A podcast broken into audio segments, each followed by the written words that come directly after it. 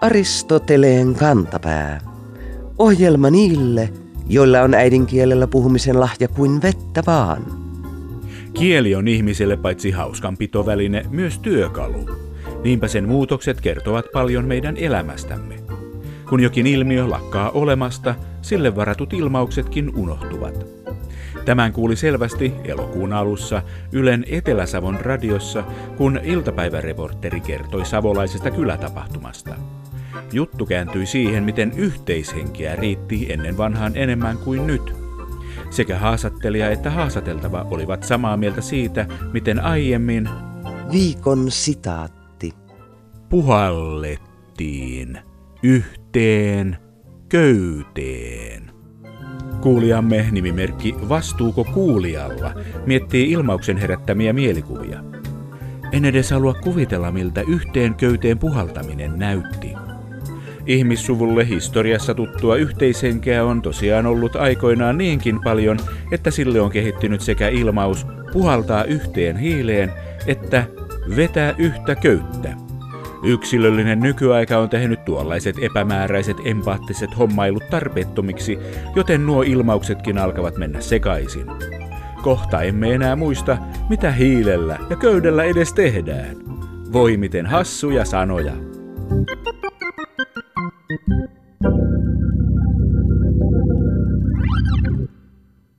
Suomi on demokratia eli kansanvalta, mutta monen mielestä maamme on myös byrokratia, virkamiesvalta. Lähes joka päivä kuulee päivittelyä siitä, että missään muualla ei ole niin paljon turhaa byrokratiaa kuin Suomessa. Etenkin erilaisia tukia hakevat ihmiset ja erilaiset yritykset joutuvat meillä kamppailemaan järjettömien selvitysten ja lupalappujen kanssa, ajattelemme. Byrokratian kansainvälinen vertailu ei ole helppoa, mutta Maailmanpankki on laskenut, montako tuntia vuodessa yritys joutuu kamppailemaan veroviranomaisten kanssa eri maissa. Listan kärjessä komeilee Brasilia lähes kahdella tuhannella tunnilla. Kakkosena tulee Bolivia noin tuhannella tunnilla. Vapaan yrittämisen mallimaassa Yhdysvalloissa luku on 175, Venäjällä 168, Ranskassa 139, Ruotsissa 122 ja Britanniassakin touhuun menee yli 100 tuntia. Suomessa tuo sama luku on 90 tuntia. Ei paha. Kun pähkäilemme lupalappujen kanssa, samalla voimme miettiä historiaa ja byrokratian syntyä. Länsimaisen byrokratian tarkoitus on ollut laittaa asiat toimimaan ennustettavien sääntöjen mukaisesti, järkevästi ja nopeasti, niin sanotun karismaattisen vallan kustannuksella. Karismaattinen valta ei perustu taitoihin ja koulutukseen, vaan se on henkilön ominaisuus, esimerkiksi hänen syntyperänsä tai omaisuutensa vuoksi. Niinpä karismaattisessa vallassa säännötkin riippuvat valtaa pitävien henkilöiden, oli hän virkamies, poliisi tai suurvallan presidentti, oikuista ja mieltymyksistä, ei yhdessä sovituista periaatteista. Mutta kyllä virkakoneistoa pitää koko ajan korjatakin. Riitta Suominen on kouluttanut virkakielen käyttäjiä jo vuosia. Nyt hän on tutkinut sitä, miten virkakielessä saisi paremmin ihmisten ymmärtämää. Miksi virkakieli on monimutkaista? Mitä tarkoittaa muuntojoustava palveluyhteenliittymä? Onko virkakieli Suomessa ongelma? Riitta Suominen.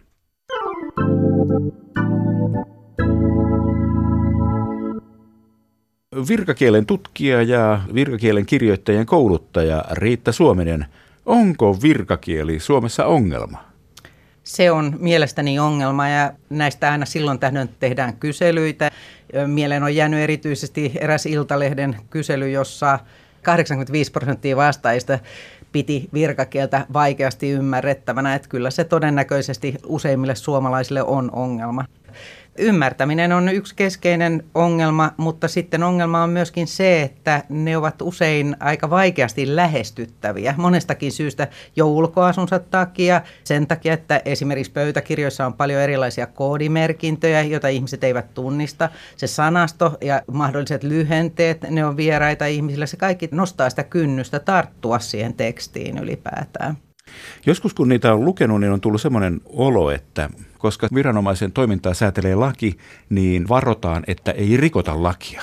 Että varovaisuus tekee virkakieltä raskaaksi. Pitääkö tämä paikkansa? Kyllä, pitää. Ensinnäkin sekä hallintolaki että kuntalaki vaatii viranomaista käyttämään selkeää ja ymmärrettävää kieltä, mutta jos lakia muuten noudatetaan niin tarkasti, niin tätä kohtaa ei kuitenkaan noudateta samalla huolellisuudella. Se varovaisuus pitää kyllä täysin paikkansa, eli koska hallintoa ohjaa laki, niin se tekee näistä kirjoittajista varovaisia, että he eivät ylitulkitse tai alitulkitse näitä asioita. Ja sitten se johtaa usein siihen, että käytetään esimerkiksi mieluummin suoraa lakisitaattia, kun kerrottaisiin, mitä se todella tarkoittaa tässä tapauksessa. Ja lukijalle jätetään ikään kuin se tulkinta vastuu näissä tilanteissa. Tämän varovaisuuden lisäksi on muitakin asioita, jotka vaikuttaa kapulaisuuteen ja vaikeaa ymmärteisyyteen. Muun muassa sellainen asia, että monet näistä asioista, joita käsitellään, saattaa olla sellaisia, että niistä on poliittinen erimielisyys. Ja silloin yritetään muotoilla sellaisia vähän ympäripyöreitä tekstejä niistä niin, että kaikki voivat hyväksyä. Kukaan ei koe, että heidän mielipidettään ei ole otettu huomioon. Tämä on yksi ja tämmöinen asia, josta on aika paljon puhuttukin, verbi kehittää ja uudistaa ja tämän tyyppiset asiat. Että jos näissä yhteyksissä aina tarkennettaisiin, mitä sillä kehittämisellä tarkoitetaan. Esimerkiksi jos kirjastoverkkoa kehitetään, niin se tarkoittaakin käytännössä, että kolme lähikirjastoa esimerkiksi suljetaan, niin huomaa, miten erilainen vaikutus olisi sillä, että puhuttaisiin konkreettisesti. Vielä kolmantena seikkana se, että kun julkisella alalla tekstit aina pohjautuu muihin teksteihin. Eli sieltä taustalta löytyy niitä lakitekstejä. Sieltä löytyy myöskin strategioita, erilaisia selvityksiä ja muita. Ja näistä sitten kulkeutuu tämmöisiä ilmaisuja, varsinkin jos ne on semmoisia vaikeita, että jatkokäsittelijän on vaikea itse ymmärtää, mitä jokin asia tarkoittaa, niin ne ilmaisut tahtovat siirtyä sellaisena. Ja nämä on sellaisia vaikeasti purettavia asioita siellä esimerkiksi tiedotteissa ja uutisissa pitäisikö näiden virkamiesten ruveta puhumaan sitä yleistä kieltä vai pitäisikö siinä välissä olla tämmöinen käännösautomaatti, joka simultaani tulkkaa kaiken, mitä viranomainen päättää niin, että kansakin tajuaa. Virkakielen tutkija ja virkakielen kirjoittajan kouluttaja Riitta Suominen. No tavallaan niitä tulkkeja kyllä tarvittaisiin, se on ihan selvä asia. Ja miksei kunnan viestintä ja toimittajat toimikin tässä roolissa kyllä, mutta kun meillä on yli 300 kuntaa esimerkiksi, niin ikinä ei löydy sellaista tulkkiarmeijaa tai rahaa, jolla saataisiin ikään kuin tämä asia kuntoon.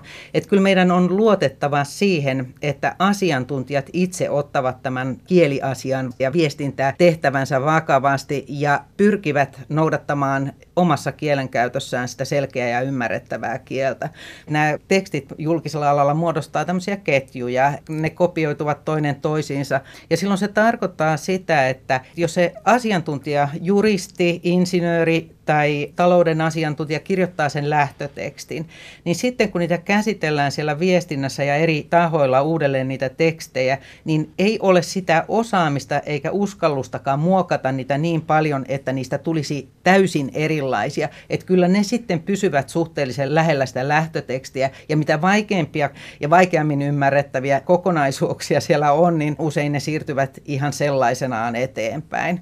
Yksi tämän oman tutkimuksenikin semmoisia johtopäätöksiä nimenomaan on se, että meidän täytyy nyt kiinnittää huomio nimenomaan siihen asiantuntijaa viestintään julkisella puolella. Tähän asti on huomio kiinnitetty nimenomaan viestintään ja näihin tekstin loppukäsittelijöihin, mikä tarkoittaa sitä, että me ikään kuin puhutaan samasta asiasta jo uskovaisille. Nyt tarvitaan selkeä muutos ja se täytyy nostua niin ikään kuin hierarkian ylätasoille tämän kielellisen ymmärryksen lisääminen.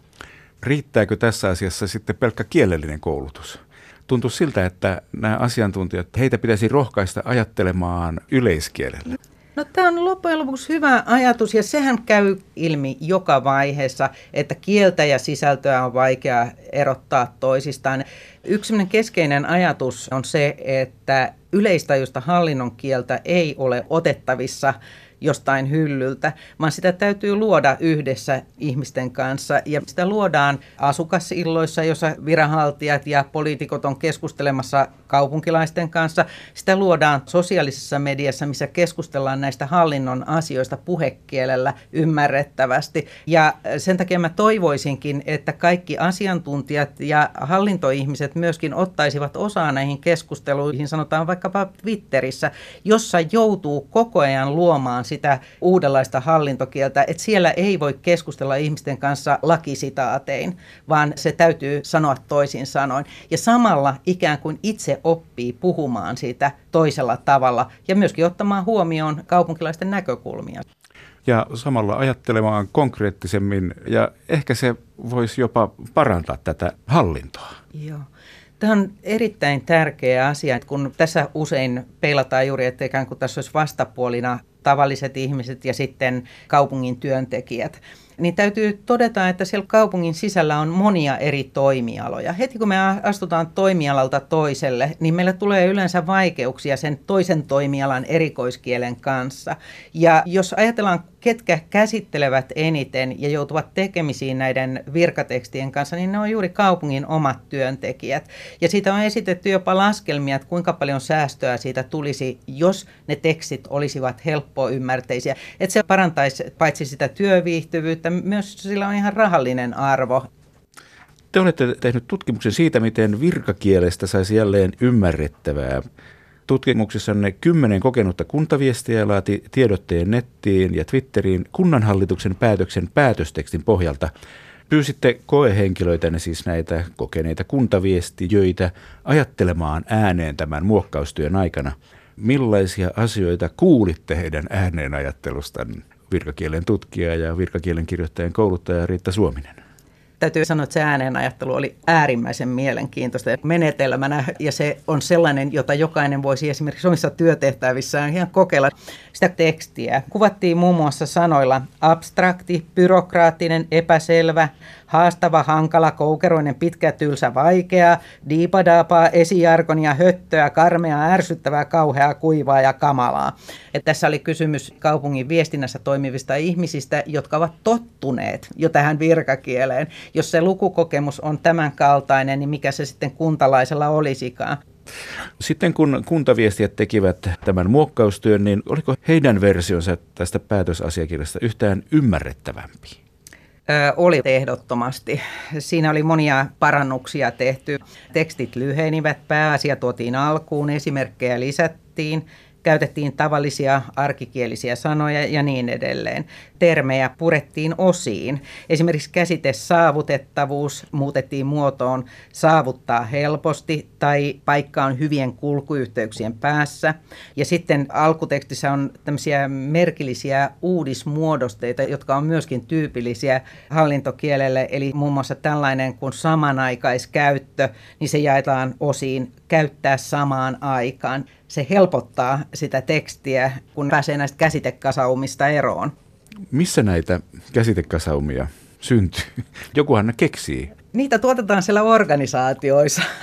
Tämä on muuten tutkittu asia myöskin se, että kun organisaatioissa tekstit muodostuvat, niin ne abstrahoituvat koko ajan. Että on hyvä tietää ja ymmärtää se ikään kuin se tekstin kehityshistoria.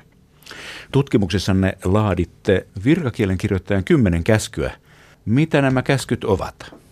Ihan ensimmäinen käsky on, että kirjoita kuntalaisen näkökulmasta.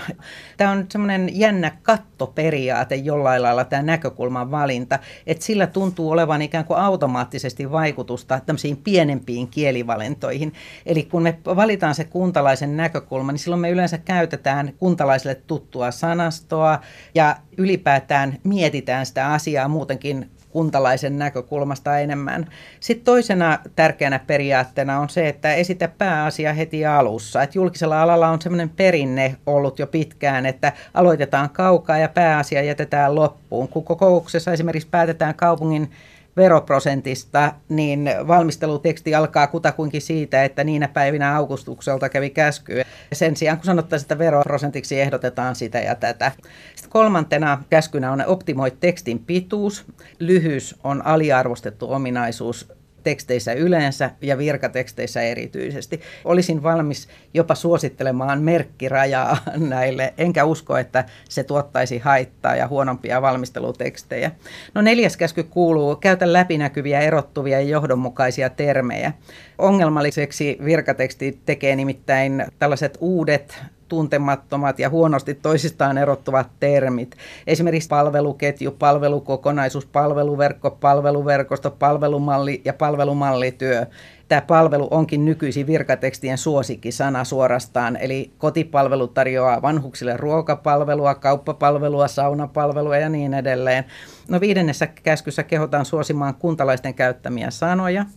Ja kukin voi tahollaan siellä miettiä, että kutsuisiko puheessaan neuvolaa hyvinvointipalveluksi tai päiväkotia pienten lasten varhaiskasvatusyksiköksi. Käytettävyyden kannalta paras on aina se vaihtoehto, jota ihmiset arkipuheessaan normaalisti käyttävät. No kuudes käsky kuuluu konkreettisoi eli liitä asiat havaintoon konkreettiset asiat tapahtuu yleensä johonkin aikaa jossain paikassa. Kaupunkilaisten on helpompi kävellä huomenna hammashoitolaan kuin ottaa viikolla 30 yhteyttä suun ja hampaiden terveydenhuoltoon. Että viranhaltija voi miettiä, mitä termejä hän itse käyttäisi tässä yhteydessä ja käyttää niitä ainakin selventämässä sitä asiaa. Seitsemännessä käskyssä kehotetaan kontekstoimaan eli asemoimaan teksti toiminnan osaksi. Aika usein kun me toimitaan jossain työympäristössä, jossa tietyt asiat on itsestään selviä, niin me oletetaan muidenkin tuntevan menettelytavat. Asukkaat ei yleensä tunne kaupungin päätöksentekoa niin hyvin, että osaisivat asiakirjan koodien perusteella sijoittaa sen osaksi ikään kuin oikeaa päätöksenteon vaihetta. Siksi nämä olisi hyvä sanallistaa, merkitä selvemmin kuin pelkästään jollain koodeilla. No sitten kahdeksantena käskynä on se, että suosi lyhyitä sanoja. Ja tähän on tietysti ihan luettavuustutkimuksesta tulee taustaa, että lyhyet sanat ennustaa helposti ymmärrettävää tekstiä, mutta suomen kielen yleisimmät sanat on kahdesta viiteen kirjaimisia. Ja silloin kun me käytetään lyhyitä sanoja, niin me tullaan yleensä valinneeksi myöskin tutumpia tai yleisemmin käytössä olevia sanoja, ja silloin se helpottaa ikään kuin kahdesta suunnasta sitä tekstiä. No yhdeksännessä käskyssä suositellaan välttämään luettelointia. Tämä liittyy sellaiseen ilmiöön, jota mä olen usein kutsunut tupuksi, hupuksi ja lupuksi, mikä tarkoittaa, että kaikki hallinnon lauseet päättyy yleensä kolmen sanan luetteloja. Siellä tarjotaan palveluja lapsille, nuorille, aikuisille ja ikäihmisille, eli siis kaikille. Mutta luetteloimalla luodaan ikään kuin tämmöinen kattavuuden tunne, vaikutelma, että nyt on selvitetty kaikki ja kaikki otettu huomioon. No sitten kymmenes ja viimeinen käsky on, että unohda markkinointi.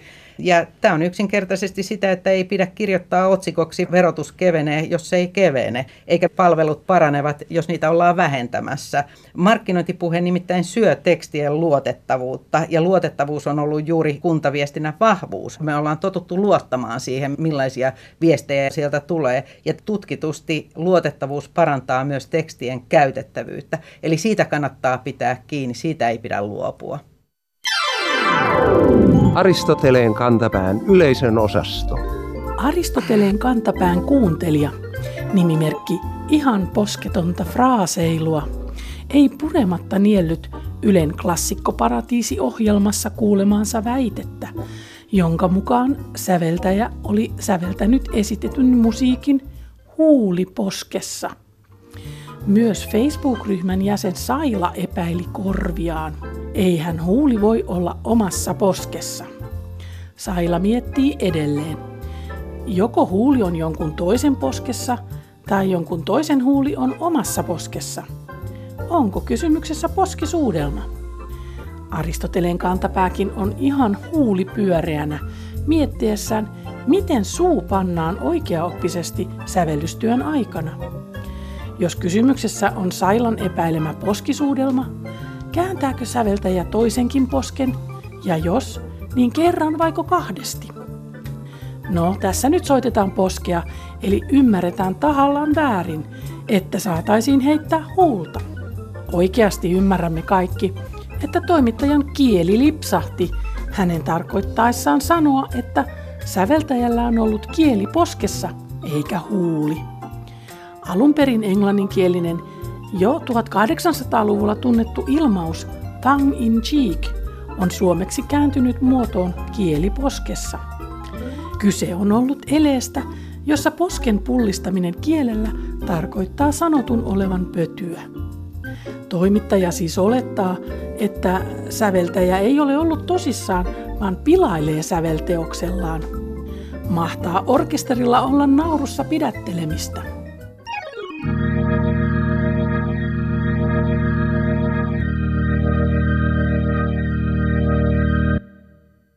Nykyajan konttoritöissä ei hiki lennä ja lihakset väsy samaan tapaan kuin tukkisavotassa, joten työuupumus pääsee hiipimään salakavalasti. Silloin ei mikään maistu ja saattavat silloin sanatkin sekoilla. Kuulijamme Tero luki keväällä talouselämälehdestä varoittavan jutun tästä tärkeästä aiheesta. Siinä ilmiötä sivusta seurannut kertoi, miten ensin menevät unet, sitten persoonallisuus muuttuu, kun Viikon fraasirikos. lahjakkaat ihmiset palavat pohjaan. Tero kauhistelee. Kyllä siinä menevät unet ja persoonallisuuskin muuttuu, jos keitetään kattilassa ja poltetaan vielä pohjaan. Tero on oikeassa.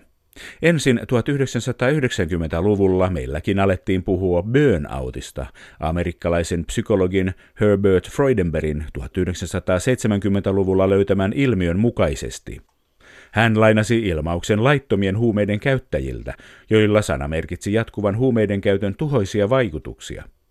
Freudenberger tarkkaili huumeklinikan vapaaehtoisia työntekijöitä ja huomasi joissain emotionaalista ehtymistä sekä muita meille jo tuttuja burnoutin oireita ja kokipa hän burnoutin itsekin pari kertaa. Pian burnoutille löytyi suomenkielinen vastine loppuun palaminen, ja viimeisen vuosikymmenen aikana on jo puhuttu työuupumuksesta. Mutta keittiöilmausta pohjaan palaminen ei moderni psykologia tunne, joten julistamme talouselämälehden skribentin syylliseksi väärän diagnoosin antamiseen lähimmäisestä – Tällainen mokailu on tavallisesti merkki työuupumuksesta, joten määräämme syyllisen heti työterveyspsykologiseen interventioon, stressinhallintakoulutukseen ja vertaisryhmätukimuotoiseen ryhmämenetelmään. Olkaa hyvä. Viikon sitaattivinkki. Turha luulla, että maailman meno saisi kotimaisten kielten keskuksessa päät pyörälle – Tästä osoituksena on Kotuksen väen valitsema syyskuun sana, joka on pyörähotelli. Näin Kotus luonnehtii sanaa. Sanalla hotelli on jo kauan voinut viitata moneen muuhunkin asiaan kuin vain tietyt vaatimukset täyttävään majoitusliikkeeseen.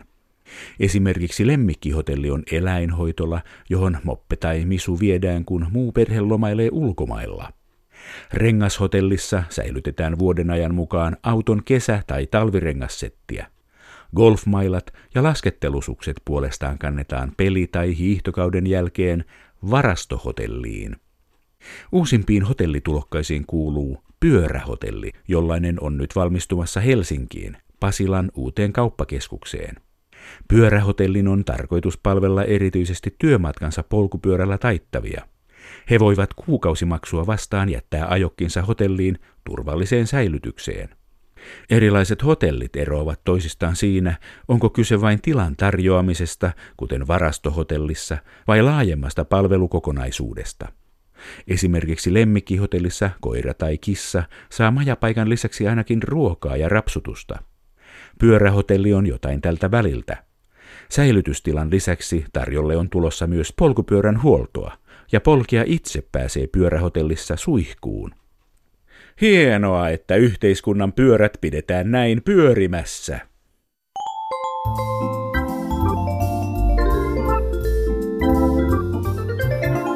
Kerro Aristoteleen kantapäälle, mikä särähtää kielikorvassasi. Tee se internetissä osoitteessa www.yleradio1.fi kautta Aristoteles tai lähetä postikortti PL 58 00024 Yle. Aristoteleen kantapää selvittää, mistä kenkä puristaa.